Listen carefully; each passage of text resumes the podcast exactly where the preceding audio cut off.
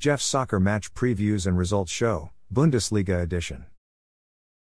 There was one Bundesliga game played today, Friday, February 10, 2023.